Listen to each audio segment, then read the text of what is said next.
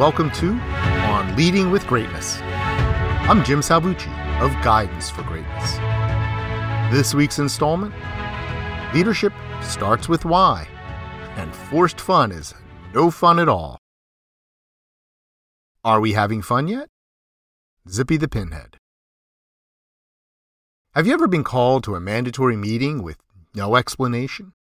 Have you ever been required to perform a task or work on a project without any sense of its purpose?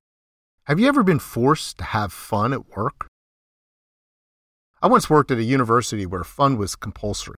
Among other things, we were obligated to attend certain uh, festive occasions and smile and laugh and appear to whoop it up. To be fair, some people actually seemed to enjoy themselves. No one trusted those people. Instead, most employees you would talk to were simply counting the minutes until they could get back to their offices. Toil was preferable to obligatory amusement. I'm not exaggerating. Because our university poobahs were largely control freaks, we had to show up, be sure the university president saw us, and put in substantial time before slinking back to our offices. It was so ridiculous. On one occasion, the president accused me of being absent from an event where I had made a point of speaking to him for several minutes. Fortunately, I could call witnesses. To make matters worse, we always held these parties in our sweat reeking gym because our control freak overlords were nervous about the one thing they could not command the weather. That's right, no matter how beautiful it was outside, they were so risk adverse that we held mandatory parties in a giant windowless room rather than our delightfully sun warmed quad outside. While we, the employees of the Control Freaks, were ordered to attend, and attend we did, we were never told why. We were just told what, where, and when. We could surmise the reason, of course. These fake fun extravaganzas enabled our bosses to overlook the general malaise that infected our culture and served as the evidence they needed to claim that we are a happy and functional bunch. We were not a happy and functional bunch. By the way, there is nothing wrong with employers staging entertaining and relaxing events to encourage their people to recharge, interact in new and positive ways, and build different kinds of relationships. Making them mandatory is counterproductive, though. In functional workplaces, most people voluntarily opt in because they trust their bosses and like their coworkers. If you have to force and enforce fun, you're no fun at all. Bosses start with what? The typical boss starts with telling you what to do, and sometimes how to do it. They may even tell you who to work with when, and where. Their communications are mostly diktats, conveying requirements and duties. A leader, in contrast, explains the reasoning behind their instructions as thoroughly as possible. They and their people share a mutual understanding of why things need to be done, which results in a commitment to actually getting them done. In short, leaders start with why, not how, not what, not who, when, or where why.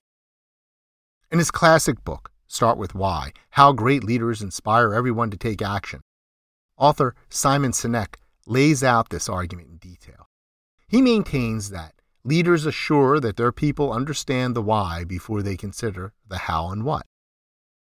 The very best leaders inspire others to action, but not by simply describing why a particular task must be done, what we might call the retail why, Great leaders assure their people understand both the retail why and the wholesale why.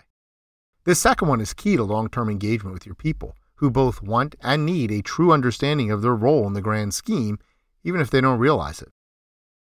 Great leaders convey constantly how their people's efforts contribute not only to the task at hand, but to the overall goals of the organization. Warning Great leaders may cause dental distress. How do great leaders perform this feat? The technique is so simple, it will make your teeth hurt.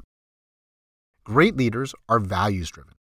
They rely on their values to do the paradoxical, rooting them in place, driving them forward, and drawing them to a goal all at once. I explain this phenomenon in my essay entitled Putting Values to Work. If values can do all that for leaders, they can do the same for their people and their organizations. Therefore, great leaders tapped into shared values to inspire their people. Often these shared values are expressed in the organization's mission, which is your collective why. So, great leaders regularly rally their people around the mission to motivate them. They constantly convey to their people how their small picture tasks contribute to the large picture whole, so that no one is unsure of their purpose. Everyone's work has meaning, and they know and embrace the meaning of their work.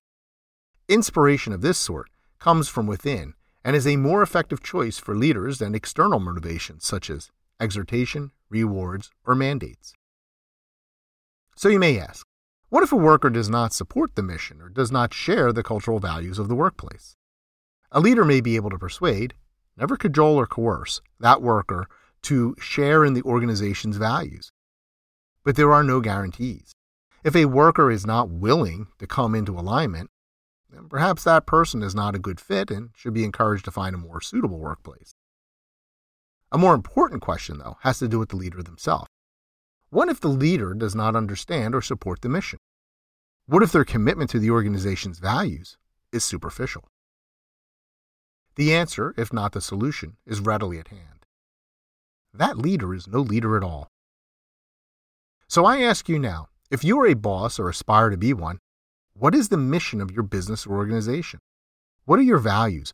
What values do you purport to uphold as key to your job? Are your personal values in line? How do you know?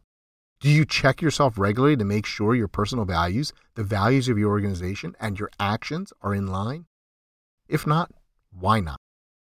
Or maybe we should start with why ourselves. Let me ask if you are not aligned with the mission and values of the organization you lead, why are you there at all? How regularly do you start with why? How do you know your values and actions align with the mission of your business? To be a great leader, you must start with why, and I can help.